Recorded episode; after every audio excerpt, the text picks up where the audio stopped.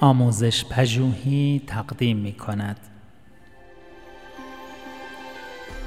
صد نکته در کلاس داریم. نکته هشتاد و سه ارتباط با والدین.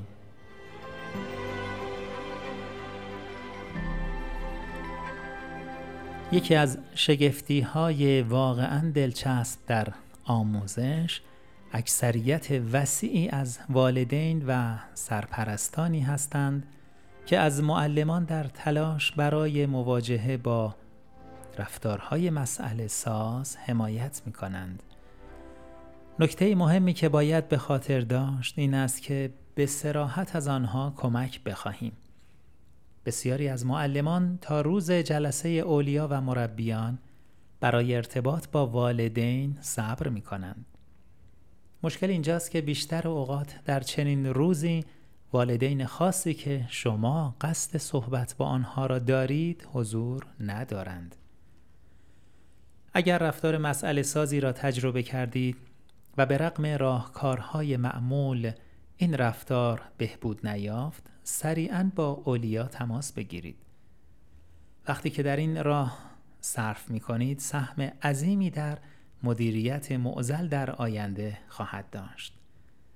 طرح دقیق و مشخص مسئله و اهمیت دادن به جنبه های مثبت رفتار دانش آموز می تواند مفید باشد. برای مثال شرایط دانش آموزان و انتظار شما می تواند این گونه مطرح شود. یکی از دانش آموزان از نظر رفتاری در سطح چهار است و ما سعی داریم او را به سطح پنج برسانیم. البته او خیلی به این سطح نزدیک شده است.